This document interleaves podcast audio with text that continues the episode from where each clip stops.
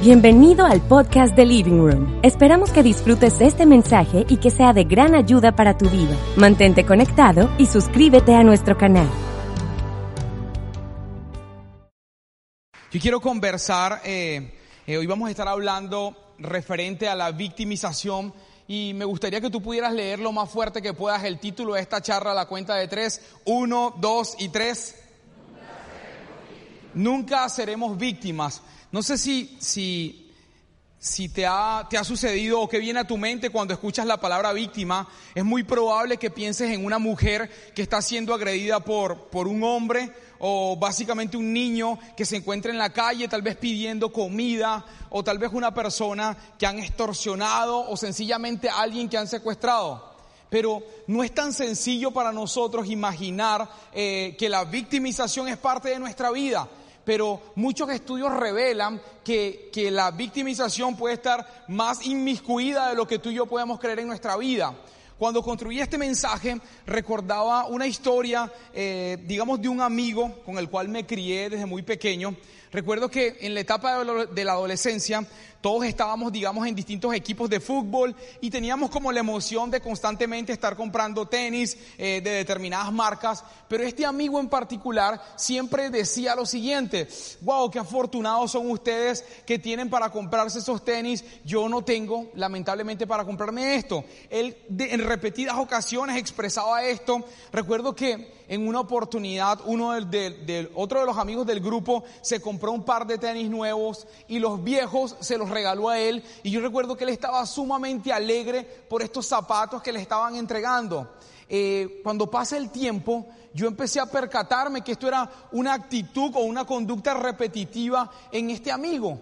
Recuerdo que habíamos crecido y venía la etapa de entrar a la universidad y él decía cosas como esta: yo no voy a poder entrar a esa universidad porque a diferencia de ustedes, yo estudié en un colegio muy malo, ustedes tuvieron otras oportunidades que yo no tuve de prepararse en colegios que eran mucho mejor que el mío.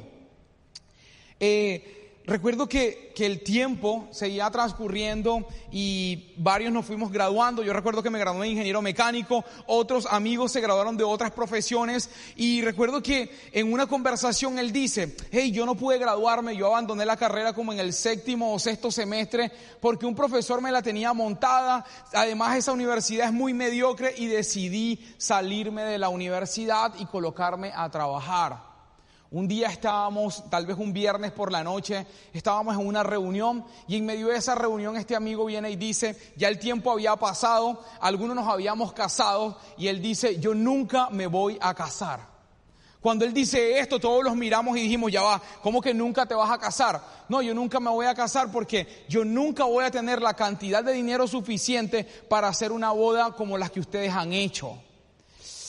Como te percatarás, esta persona vivía sumergida en este estado. En una oportunidad, el tema que tenía, digamos, de turno era que la condición o la situación de Venezuela no le permitía prosperar. Él decía: Venezuela, la situación política y económica es muy complicada. Las oportunidades no están aquí adentro. Para prosperar, la única manera que hay es irse. Y era extraño porque a pesar de que las cosas estaban muy mal en Venezuela, parte del grupo de amigos y mi persona estábamos prosperando económicamente, estábamos haciendo diversos negocios ahí dentro del país y estábamos, digamos, evolucionando. Al final, este muchacho se va del país creyendo, digamos, que las oportunidades estaban en otros países. Recuerdo que le perdí, digamos, el rastro o la pista y un día me llega un mensaje a mi WhatsApp que me dice: me saludan. Y cuando me saludan, yo, digamos, por meterle conversación a alguien, simplemente hago el comentario como que: hey, ¿y cómo te está yendo allá en ese país? Yo quiero que sepas, cuando yo pregunto eso, yo luego me arrepentí porque me empieza a decir: ¿cómo me está yendo? Súper mal. Yo no sé si tú sabes, Ramón, del estigma que hay sobre los venezolanos en el mundo, todo el tema de la xenofobia. Para mí ha sido súper complicado. Además, yo tenía una expectativa de que mi vida iba a ser distinta en otro país, pero definitivamente este país es igual. Me acuerdo que utilizó la palabra una porquería, igual que Venezuela. Y yo le dije: bueno, pero ¿y por qué no te vas o te devuelves a Venezuela o te vas a otro país? Básicamente ahí quedó la conversación. Pasa el tiempo y aparece, este es el último que te voy a decir. Cuando aparece, me saluda Y yo esta vez dije, esta vez no voy a caer, dije, ¿cómo te está yendo? Yo no vuelvo a caer en eso. Y yo le pregunto, hola, ¿cómo estás? Ese cómo está fue suficiente para que este hombre nuevamente se despachara y empezar y que, ¿cómo estoy? No, ¿sabes? La situación aquí en Venezuela está caótica. Cuando yo me fui, Venezuela no estaba así, ahora es mucho peor. Y este hombre o este muchacho que ya básicamente era un niño y luego fue creciendo y es un hombre, vive sumergido, como te darás cuenta, en un estado de victimización. Tal vez tú dirás, wow, eso suena, Ramón, bastante extremo. Mi vida no se parece a eso, yo no me quejo, digamos, tanto, o me parece un poco exagerado, y la victimización tal vez no tiene que ver mucho conmigo. Yo quiero o buscaba, digamos, un estudio que un psicólogo hizo referente a la victimización, y yo quiero que ustedes sean parte de este estudio, porque él desarrolló algo llamado el test de la víctima, y yo quiero aplicarles el test de la víctima a ustedes. Vamos entonces con la dinámica es la siguiente. Yo voy a plantearte unos postulados, y cuando tú te sientas identificado o yo te diga que votemos, tu voto va a ser, si tú te sientes identificado, levantando la mano. Voy con el primer postulado del test de la víctima. Utilizas frases como, es que tú me hiciste enojar, él me desespera, yo no sería así si tú no hicieras esto o hicieras aquello. Tú eres de esas personas que se justifica en las acciones de otros referente a ti para argumentar o justificar alguna de tus conductas o de tus reacciones. Tú dices, hey, es que yo soy así porque es que yo contesto así porque es que mi esposa me provoca, es que yo soy así, es porque mis niños se comportan de una determinada manera. ¿Quién se identifica con este primer postulado que levante su mano? Ok, hay algunos que se identifican. Voy con el segundo postulado del test de la víctima. ¿Te parece el mundo injusto? No votes todavía. Tú eres de esas personas. Digamos como un amigo que tengo en Medellín que un día me hizo la siguiente, me puso a pensar, digamos, el siguiente cuestionamiento. Él me dice, hey Ramón, ¿tú nunca has pensado, loco, qué injusto es la vida? Que si nosotros, si hubiésemos nacido en un país del primer mundo y yo no hubiese sido colombiano, ni tú hubieses sido venezolano, y hubiésemos nacido en otra tierra. Yo no sé si tú piensas o eres de los que algunas veces luchas con este pensamiento, que crees que la vida es injusta, crees que a los malos posiblemente no son ajusticiados y a ti o a algunas personas buenas les suceden cosas muy malas. Tú eres de los que constantemente anda mirando o percibiendo la vida como que la vida es injusta. ¿Quién se identifica con este segundo postulado? Ok, vamos con el tercer postulado del test de la víctima. ¿Piensas que te han privado de oportunidades que otros tienen? Te es muy fácil o ha sido muy fácil a lo largo de tu vida compararte con otros y decir, es que es muy fácil surgir así, tal vez aquí en Barranquilla, cuando tienes un papá que es dueño de esto o es dueño de aquello. En cambio, yo no vengo de una familia pudiente, yo vengo de una familia muy pobre. O tú eres de los que te comparas constantemente diciendo, hey, fulano y fulano tienen otras oportunidades que yo no tengo. Hay gente que parece que la vida se le hace más fácil, en cambio para mí la vida es un poco complicada. ¿Quién se identifica con ese tercer postulado del test de la víctima? Ok, yo sé que hay algunos, cuando yo estoy haciendo este test, si ustedes se pudieran ver desde este ángulo, muchos se verían así. Yo estoy planteando todo esto del test de la víctima y hay algunos que están así como que, no, yo no, cero víctima. Pero quiero hacerte entonces este cuarto postulado y me voy a acercar bastante. Dice, te quejas 2 o 3 veces al día. Quiero verlos votar. Ok, vean que la cantidad de votos se incrementaron. Voy con el quinto. Cuando sucede un imprevisto, culpas al entorno, culpas a otras personas, buscas rápidamente un responsable. ¿Alguien puede levantar la mano? Ok, quiero que sepas que sí. Tú levantaste la mano en varios de estos postulados o sencillamente te daba pena y no querías admitir ahí alguna de tus condiciones, pero en tu mente decías como que, si tú eras de eso, quiero que sepas que tú acabas de salir positivo para víctima. Ve lo siguiente, yo he investigado un poco referente al tema de la victimización y una de las cosas es que una persona victimista le gusta dar lástima. Pero cuando te digo le gusta dar lástima, no te imagines que las personas se levantan un día en la mañana y dicen, uy, hoy le voy a dar lástima a mi ciudad o a mi familia. No, Las personas de una manera inconsciente les gusta dar lástima, tal vez para sentirse validados o aceptados por otros, o para obtener ciertos objetivos. No sé si en alguna oportunidad te ha sucedido, y digo esto con mucho respeto, alguien que te haya tocado la ventanilla en medio de un semáforo y hayas visto este gesto. Una persona que a través de la lástima, a través de mostrarte yo soy una víctima, pretende, digamos, acceder a algo o algún beneficio de ti. Otra cosa, otra característica de las personas victimistas es que tienen, digamos, una baja responsabilidad para asumir los problemas. ¿Sabes por qué? Porque creen que la solución definitivamente no está en ellos. Otra cosa de las personas victimistas es que tienen bajos sentimientos de culpa. ¿Sabes por qué tienen bajos sentimientos de culpa? Tienen bajos sentimientos de culpa porque creen que la culpa está en otros o está en el entorno, pero la culpa nunca, o la responsabilidad nunca está en ellos. Eres de esas personas que dice, es que el problema es mi esposa, es que el problema es mi esposo, es que el problema son mis hijos, es que el problema es mi economía, es que el problema es mi jefe, es que el problema es el presidente de Colombia, es que el problema es el alcalde, es que el problema son los otros candidatos que vienen. Siempre andas responsabilizando a otros, tal vez de la falta de resultados que has experimentado en la vida. Esto me hacía pensar que estamos viviendo la temporada de la mejor parte.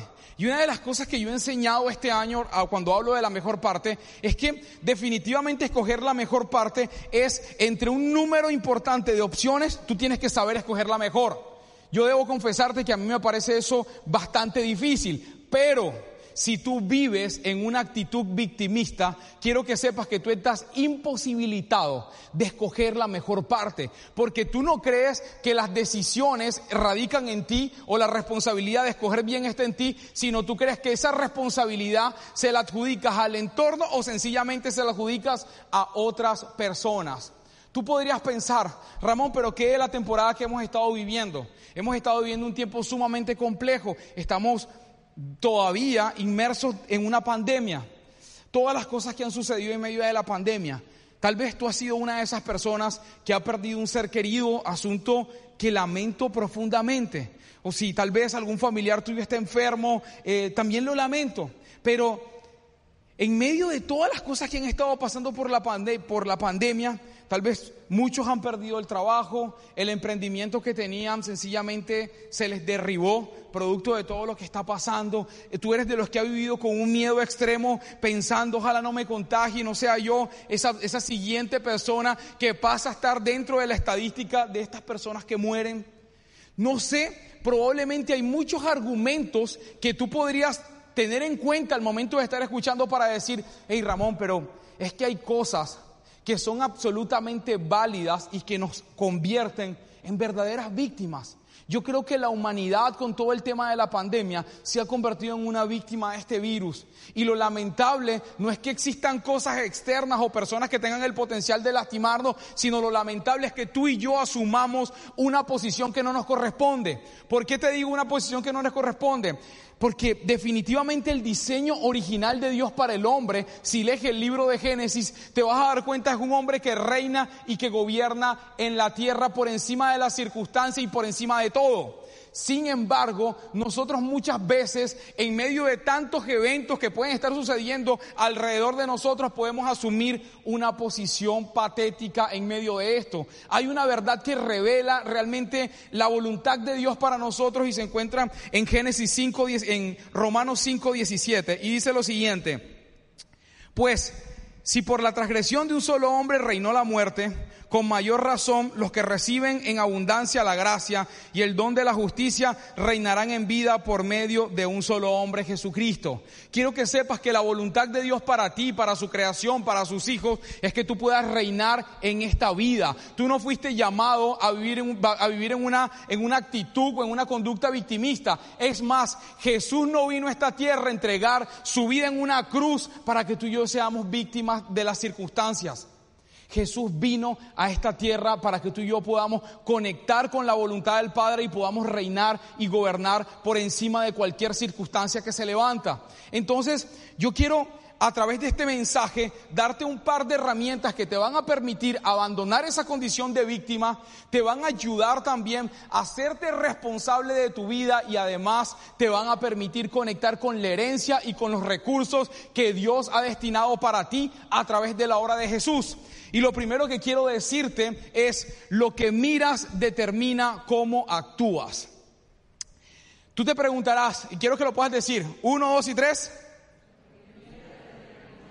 Lo que miras determina cómo actúas. Quiero hacer el siguiente ejercicio. Quiero que todos puedan estirar sus brazos así, ¿ok? Con mucho respeto de la persona que tienes al lado. Y quiero que empecemos a hacer esto. Ya va. Acuérdense que aquí para nosotros la excelencia es muy importante. Ustedes no pueden hacer esta dinámica de esta forma. Entonces vamos todos sincronizados. 1, 2, 3, 4, 5. 1, 2, 3, 4, 5. Quiero que ahora todos coloquen las manos adelante. Y no solo coloques las manos adelante, sino hagas como una especie de montoncito o de puñitos. Y a la cuenta de 3, 1, 2 y 3, todos con las manos en las mejillas. Ok. Hay algunos que todavía están así como que, ¿qué está pasando? Quiero que sepas que en las reuniones ha sucedido algo que la gente, quiero que el ejercicio sigue avanzando y la gente todavía está, pero, ¿qué intentó enseñar el man con la cosa de la mejilla? La mejilla. Este título, esta herramienta se llama "Lo que miras determina cómo actúas". Yo estoy absolutamente seguro que todos ustedes saben dónde quedan sus mejillas. Pero por estarme guiándose por mí o por estarme mirando, ustedes actuaron de una determinada forma. Y lo que trato de decirte es que lo que tú estás mirando constantemente tiene el potencial de traer ciertas acciones a tu vida.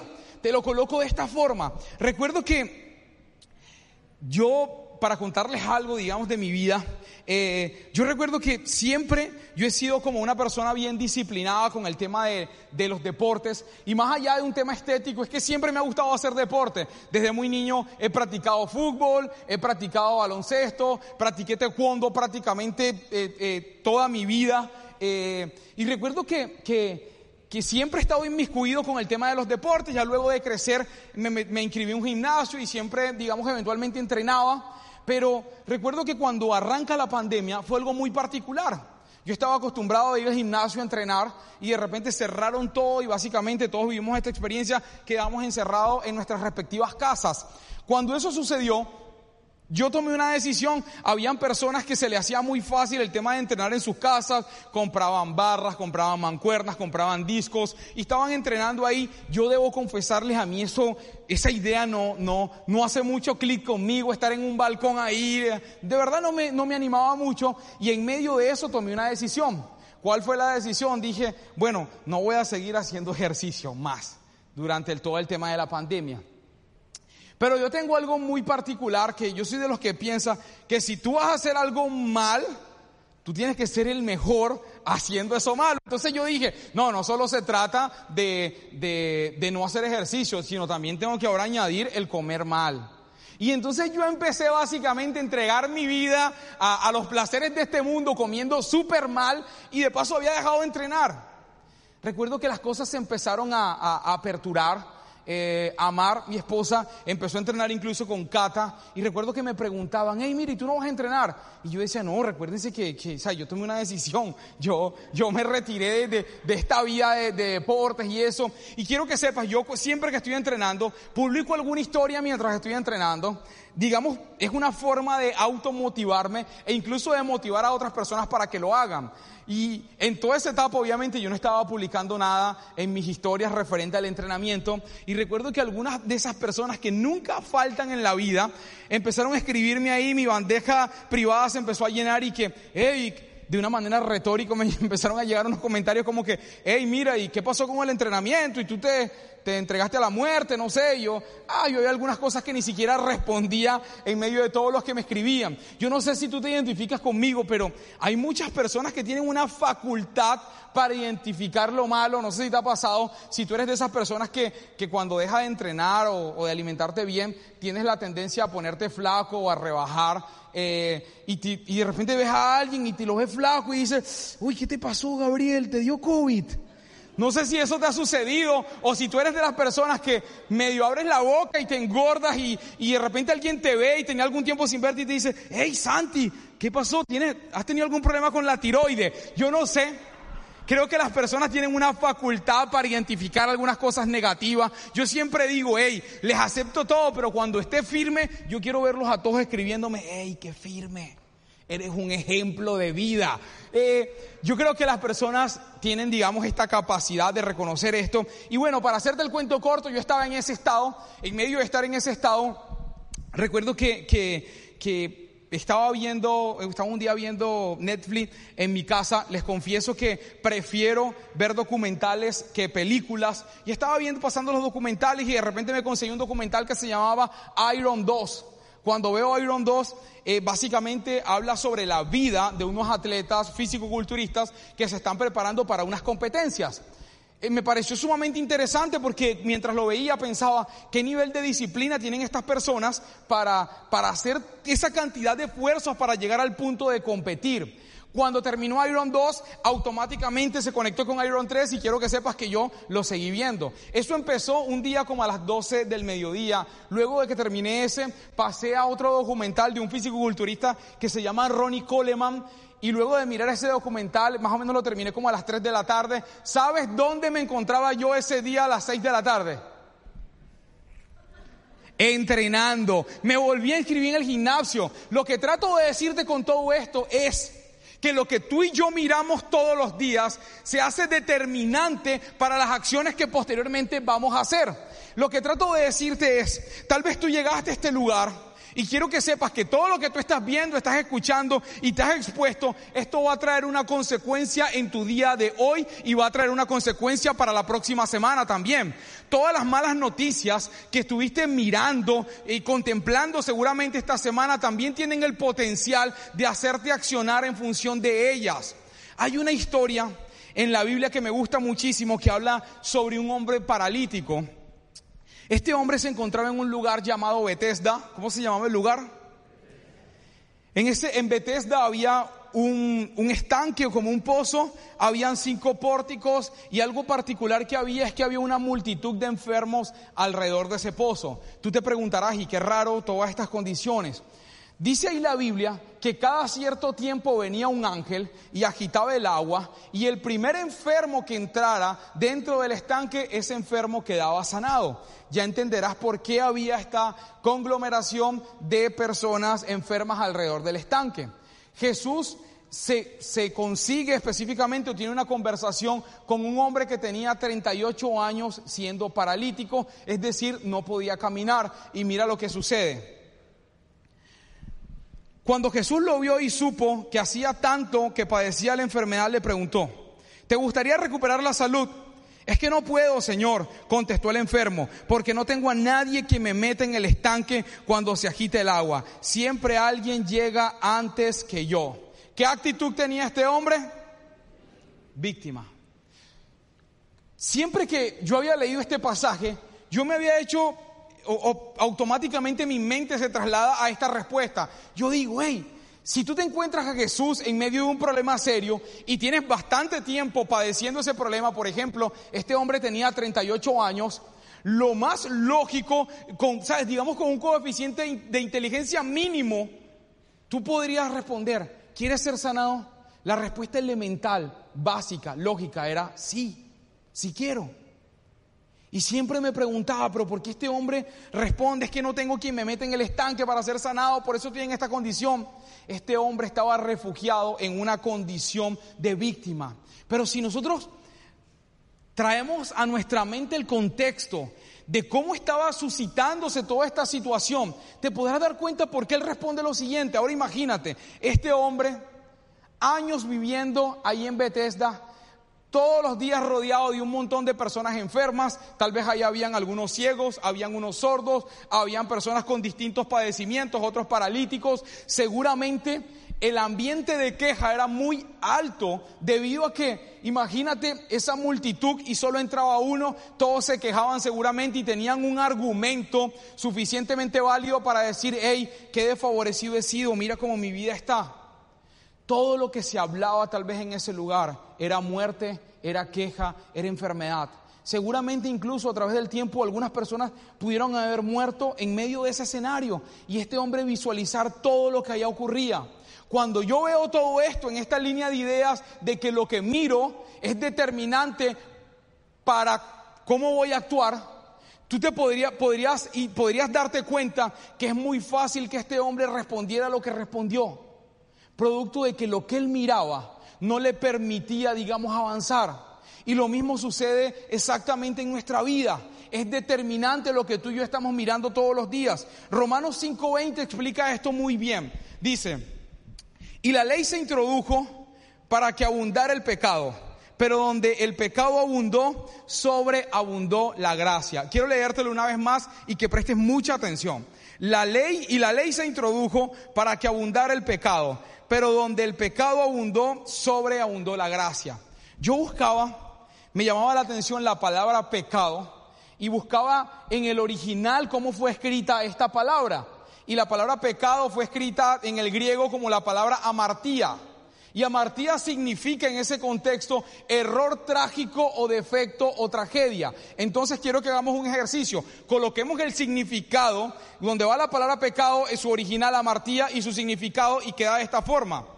Y la ley se introdujo para que abundara la tragedia, pero donde la tragedia abundó, sobreabundó la gracia. Te lo leo de otra forma. Y la ley se introdujo para que abundara el defecto, pero donde el defecto abundó, sobreabundó la gracia. Lo primero que quiero decirte es que en este texto el apóstol Pablo revela que hay más cantidad de gracia, de favor, de buena intención de Dios, qué cantidad de tragedia, que hay más cantidad de gracia que cantidad de defecto.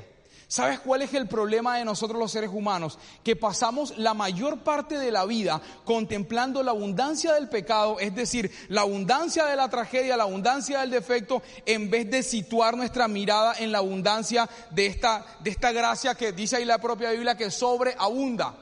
De repente, en medio de todo lo que hemos estado viviendo, tú te has podido convertir en un estadista de todo lo que está pasando aquí en Colombia. Sabes cuántas personas mueren, sabes cuál es la situación de todas las UCI del país. En medio de todas las manifestaciones y las protestas que estaban sucediendo, tal vez llevas una lista de cuántas personas han muerto en medio de todo eso. Yo no te estoy diciendo que esto sea absolutamente malo, solo te estoy planteando qué tanto te convienen algunas cosas. Por ejemplo, yo debo admitirles que yo tengo o estoy en muchos grupos de WhatsApp, pero hay grupos de WhatsApp que yo a veces percibo que se manifiestan muchas malas noticias. Quiero que sepas que en medio de esas malas noticias yo a veces prefiero ni siquiera participar. ¿Por qué? Porque creo que eso básicamente es estar mirando y mirando la abundancia del pecado. Yo creo que pasamos demasiado tiempo, te decía, mirando la tragedia que mirando la sobreabundancia de la gracia. Y tú te preguntarás, pero ¿cómo yo logro mirar, Ramón, la sobreabundancia de la gracia? Yo creo que tú necesitas despertar a esta realidad, que es la realidad de la gracia. ¿Y cómo lo haces? Lamento decirte que no va a suceder de esta forma, que tú el día de mañana te vas a despertar y vas a decir, hoy la gracia de Jesús sobreabunda en mi vida y ya cero tragedia, cero defecto. Va a ser un proceso en tu vida. ¿Cómo puedes tú empezar ese proceso en tu vida? Una de las cosas que yo te recomendaría es empezar a leer la Biblia.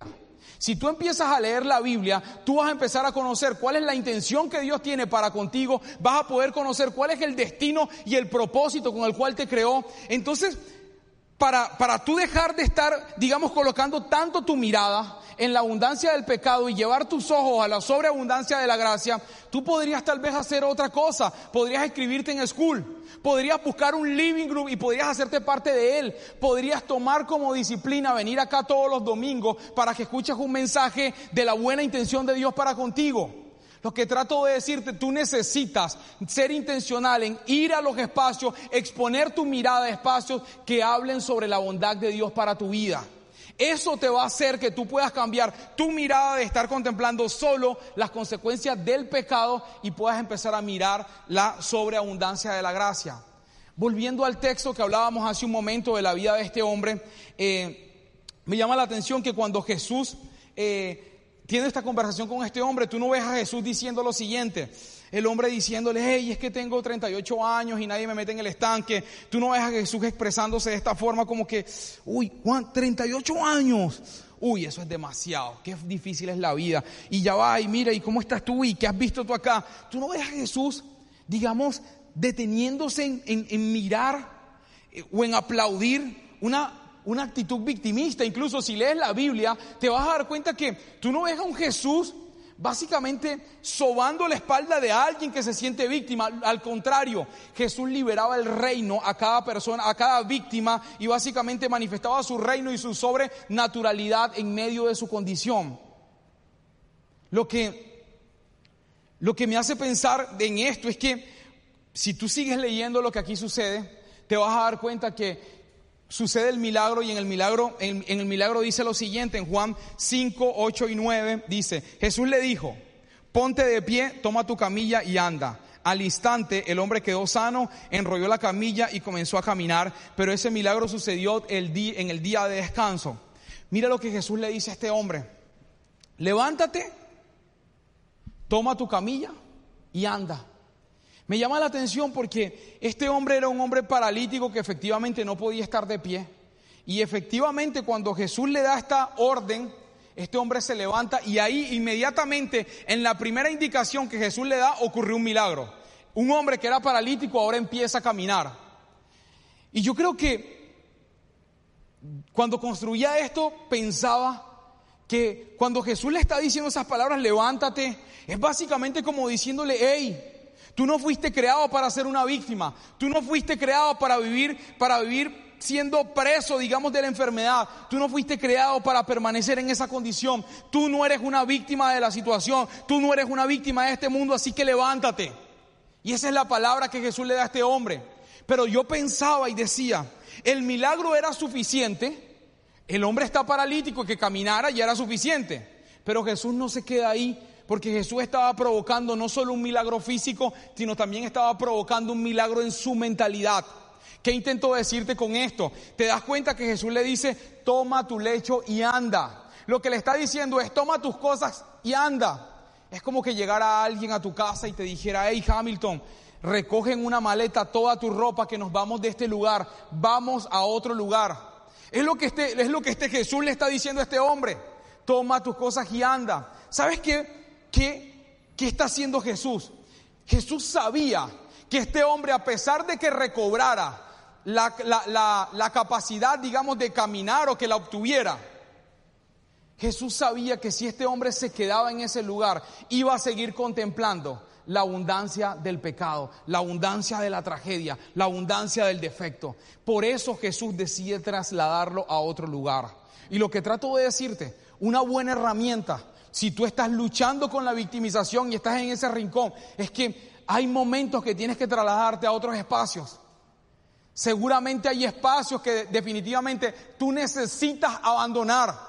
Espacios donde de repente se hablen malas noticias, espacios donde de repente haya mucha queja, espacios donde solo haya temor. Hay espacios que a veces es necesario salir y trasladarse, porque si no, tú vas a ser parte y tus acciones se van a parecer a lo que tú escuchas y ves dentro de ese espacio. Este milagro termina de esta forma.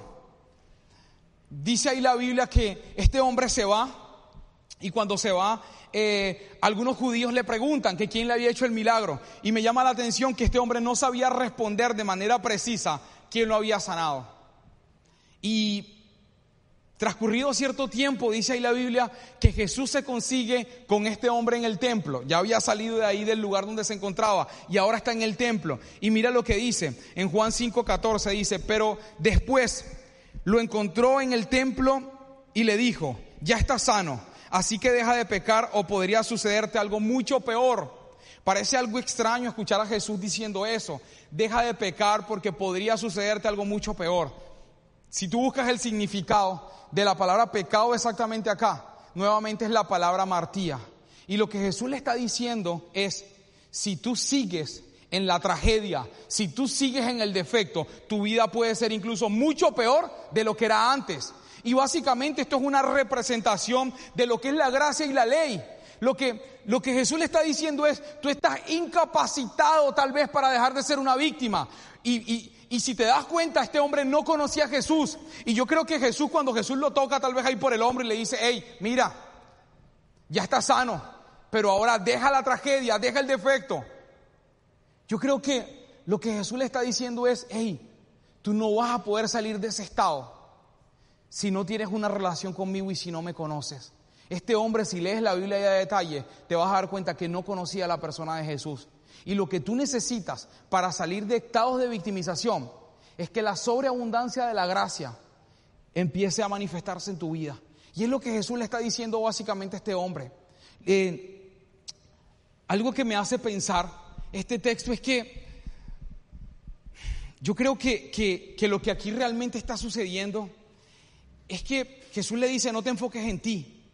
Y no sé si te ha sucedido, pero si tú intentas salir de repente del rincón de la víctima por tus propias fuerzas, tú vas a decir, hey, pero es que yo no vengo de la familia pudiente, tal vez que algunos vienen, yo no tengo los recursos que otras personas tienen, yo tengo este padecimiento, yo he sido siempre una persona enfermiza, yo nunca he sido una persona como tan inteligente. De repente, si tú te enfocas a mirar tu capacidad, te vas a dar cuenta de lo limitado que estás y por ende vas a seguir justificando tu estado de victimización. Pero lo que Jesús le está diciendo a este hombre es, esto no se trata de lo que tú eres capaz, esto se trata de lo que yo soy. Enfócate en la sobreabundancia de la gracia. No se trata de tu capacidad, se trata de la capacidad de Jesús. No se trata de tus recursos, se tratan de los recursos de Jesús. No se trata de tu salud o de tu enfermedad, se trata de la sanidad que Jesús ganó. No se trata de tu capacidad, se trata de Él. Y es lo que Jesús está manifestándole a este hombre. Y yo quiero ir inmediatamente a la segunda herramienta. Déjalo ir. Pero esta vez no te quiero hablar de un hombre que está paralítico, sino un hombre que está ciego. Este hombre se llama Bartimeo. Bartimeo era un ciego que no solo era un ciego, sino también era un mendigo. Y dice la Biblia que en una oportunidad Jesús está pasando por donde está Bartimeo. Y sucede algo muy particular que trae una diferencia importante en función de la historia que te contaba anteriormente. Bartimeo empieza a gritar cuando escuchó que Jesús estaba por ahí. Jesús, hijo de David, ten misericordia de mí. Dice la Biblia que la gente lo mandaba a callar, incluso los propios discípulos de Jesús. Pero Bartimeo insiste, Jesús, hijo de David, ten misericordia de mí. Cuando Jesús escuchó, dice la Biblia que Jesús se detiene. Y lo primero que quiero decirte es que tal vez tú llegaste acá con algunos problemas o con algunas cosas que han estado atormentando tu mente. Y en algunas ocasiones, lo digo por mí, tú puedes llegar a pensar como que, hey, Jesús no se detiene a escucharme a mí.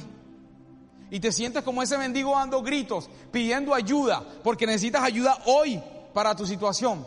Y lo primero que quiero decirte en medio de este texto es, Jesús se detiene y Jesús está acá y se detiene a escucharte, a escuchar tu problema, a escuchar tu preocupación. Sigue esta historia y dice la Biblia que cuando Jesús lo escucha, se detiene y mira lo que sucede, dice. En Marcos 10:49, cuando Jesús lo oyó, se detuvo y le dijo, díganle que se acerque. Así que llamaron al ciego, anímate, le dijeron, vamos, él te llama. Bartimeo echó a un lado su capa, se levantó de un salto y se acercó a Jesús. ¿Qué quieres que haga por ti?, le preguntó Jesús. Mi rabí, dijo el hombre ciego, quiero ver. Y Jesús le dijo, puedes irte, pues tu fe te ha sanado. Y al instante el hombre pudo ver y siguió a Jesús por el camino. Mira lo que sucede acá. Este hombre se consigue con Jesús y sucede algo muy particular. Jesús le dice, díganle a este hombre que venga. Imagínate una multitud, y tal vez era más fácil que Jesús fuera donde estaba el mendigo ciego, pero Jesús le dice que él venga donde estoy yo. Y Aquí quiero hacer un paréntesis porque hay una distancia entre una víctima como Bartimeo y donde se encuentra Jesús realmente. Y esa distancia podríamos colocarle un nombre esta noche. Esta distancia se llama cooperación. Tal vez hay algunas cosas en tu vida que no han estado saliendo muy bien, tal vez a nivel económico. Y podrías empezar, en vez de estarte quejando y de seguir en esa posición, mañana levantarte con el deseo de decir, hey, voy a hacer un nuevo proyecto, voy a asesorarme con otras personas, voy a buscar otras alternativas. Tal vez existen muchas áreas en tu vida en las cuales tienes que cooperar. Tal vez tu matrimonio se está acabando. Porque si, digamos, en el caso de un hombre, eres un tipo machista y de repente no tratas tan bien a tu esposa. Pero esta distancia, dejar de ser una víctima de la situación o de un matrimonio que se acaba y la sobreabundancia de la gracia, es cooperar.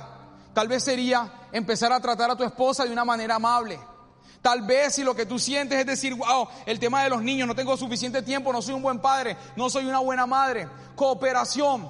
Tal vez esta semana podrías levantarte y decir, hey, voy a separar este día para invertirlo únicamente a mi hijo o estas horas. ¿Sabes qué pasa?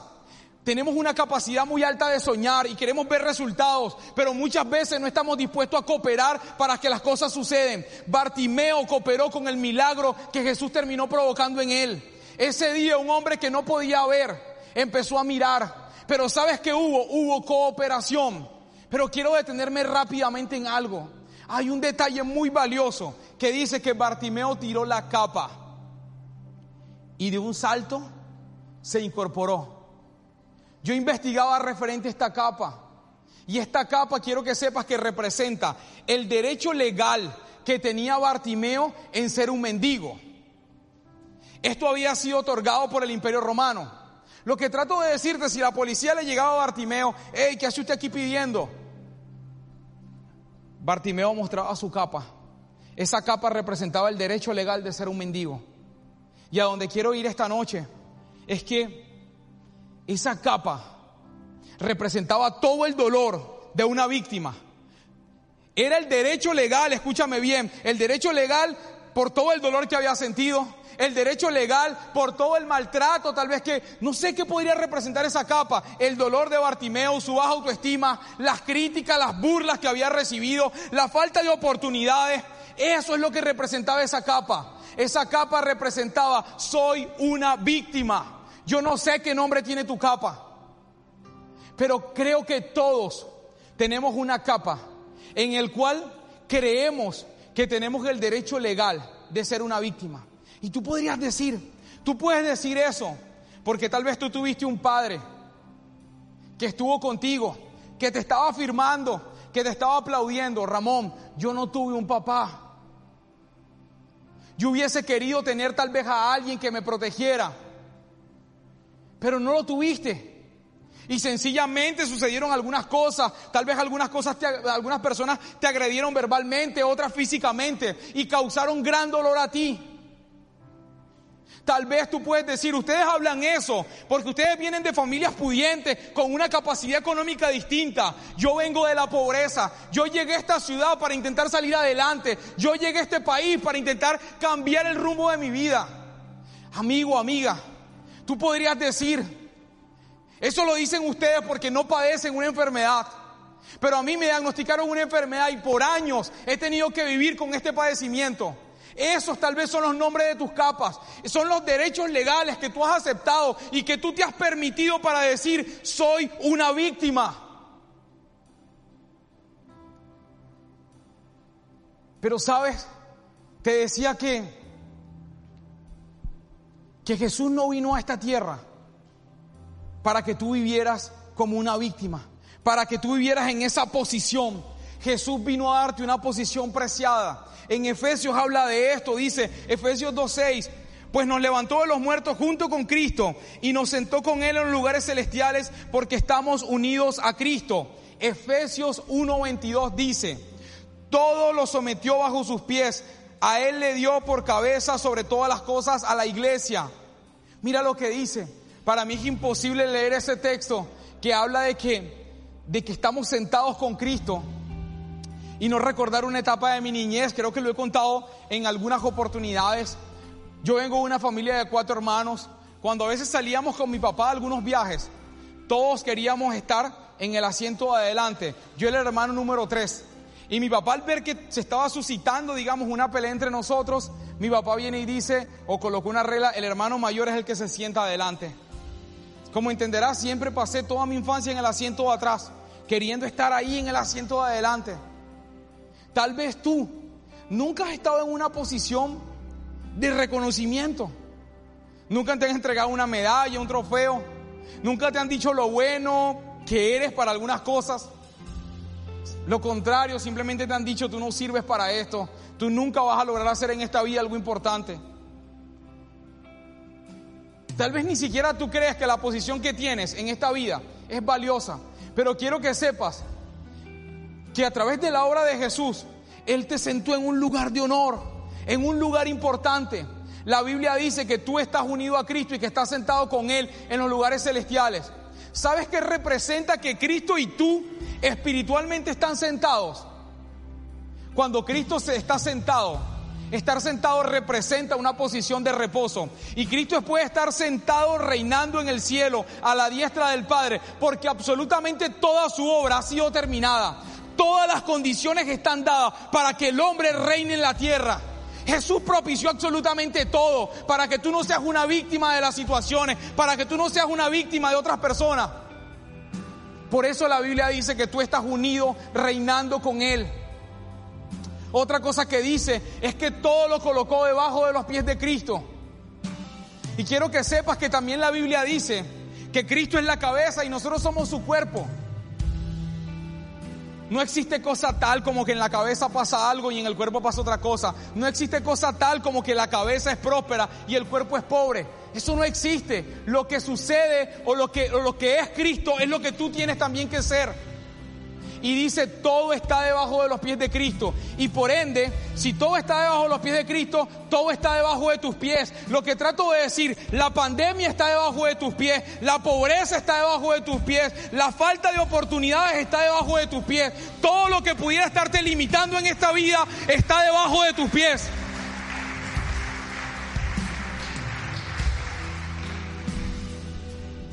Una de las cosas que leía referente a la victimización es que algo que lastima profundamente la mentalidad del ser humano es la comparación.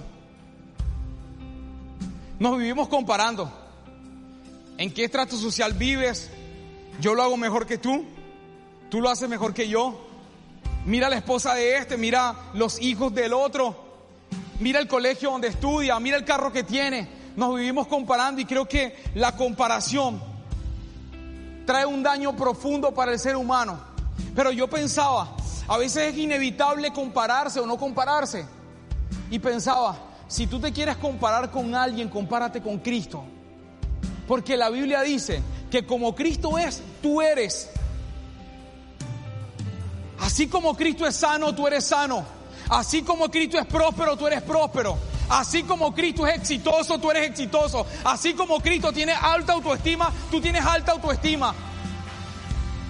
Hay un texto que en 2 Corintios que me encanta, que dice: pero nosotros todos, con el rostro descubierto, contemplando como en un espejo la gloria del Señor, escucha, estamos siendo transformados en la misma imagen de gloria en gloria por el Señor. Tú estás siendo transformado de gloria en gloria por Jesucristo.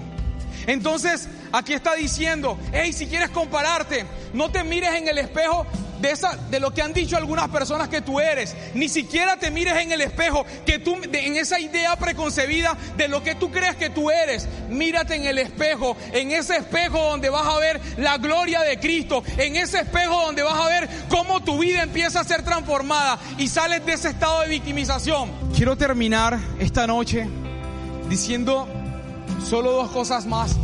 Una es que cuando construí este mensaje, entendía que hay 2 orígenes de la victimización. Uno, situaciones que simplemente suceden. Otra, personas que nos han lastimado. Hay un proverbio que me encanta que dice: el que perdona la ofensa cultiva el amor. En otra versión dice: el que perdona la ofensa hace florecer el amor. Amigo, amiga, tú necesitas hacer florecer el amor de Cristo en tu vida para abandonar esa posición de víctima y reinar en la tierra por encima de las circunstancias. Yo creo que algo valioso que esta noche podemos hacer es decidir perdonar. Tal vez tienes el derecho legal de tener rencores hacia ciertas personas porque efectivamente te lastimaron, tal vez te defraudaron, fueron desleal contigo, tal vez te criticaron, dijeron: hey, tú no sirves para nada. Personas que hablaron cosas negativas sobre ti. Yo quiero decirte algo: perdonar es una de las mejores opciones o herramientas a las cuales puedes acceder esta noche para dejar de ser una víctima. Cuando tú perdonas, tú simplemente estás diciendo: yo te libero de toda la responsabilidad y de aquí en adelante yo me hago responsable de mi vida y estoy dispuesto a caminar en el camino y en el destino que Jesús ganó para mí. Yo creo que perdonar es una decisión muy sensata que podemos tomar esta noche. Y quiero decir una última cosa: tal vez alguno de ustedes se ha sentido una víctima aún de Dios mismo. ¿Qué trato de decirte? Hay cosas que han pasado en tu vida que tú no le consigues una explicación. Pero ¿por qué me pasó esto? ¿Por qué le pasó esto a esa persona que yo quería? Es más, quiero decirte, hay algunas personas que me preguntan cosas así que yo no tengo ni idea qué responderle. No tengo una respuesta. Eso mismo sucedió en la Biblia. Y recuerdo una enseñanza que un día estando aquí en Barranquilla Greg nos enseñaba y que marcó mi vida, y era que en un determinado momento Lázaro había muerto. Estaba María y Marta quejándose, había un funeral, gente llorando, gente quejándose y creyendo: hey, todo esto que está pasando, Jesús, es por tu culpa. Tal vez tú has pensado de manera similar en alguna etapa de tu vida. Yo te quiero dar un consejo. En medio de que no entiendas lo que está pasando, que no hay una respuesta válida o lógica para argumentarle a un suceso, yo te podría decir: declara la bondad de Dios. Di: hey, Dios, yo no entiendo esto que está pasando, pero tú eres bueno. En esa ocasión yo aprendía que Dios siempre tiene una imagen más grande que la que yo puedo estar mirando. Y yo prefiero decir: hey, Padre, gracias porque tú eres bueno. No entiendo nada de esto, incluso me duele, pero tú eres bueno. ¿Sabes qué sucedió ese día? Jesús entró y lo que era un funeral lo transformó en una fiesta. Donde había tristeza empezó a haber alegría. Y lo que trato de decirte con eso es que Jesús quiere hacer lo mismo contigo esta noche. Toda tu tristeza quiere transformarla en alegría. Toda tu pobreza quiere llenarla de abundancia. Toda tu depresión quiere llenarla con su paz.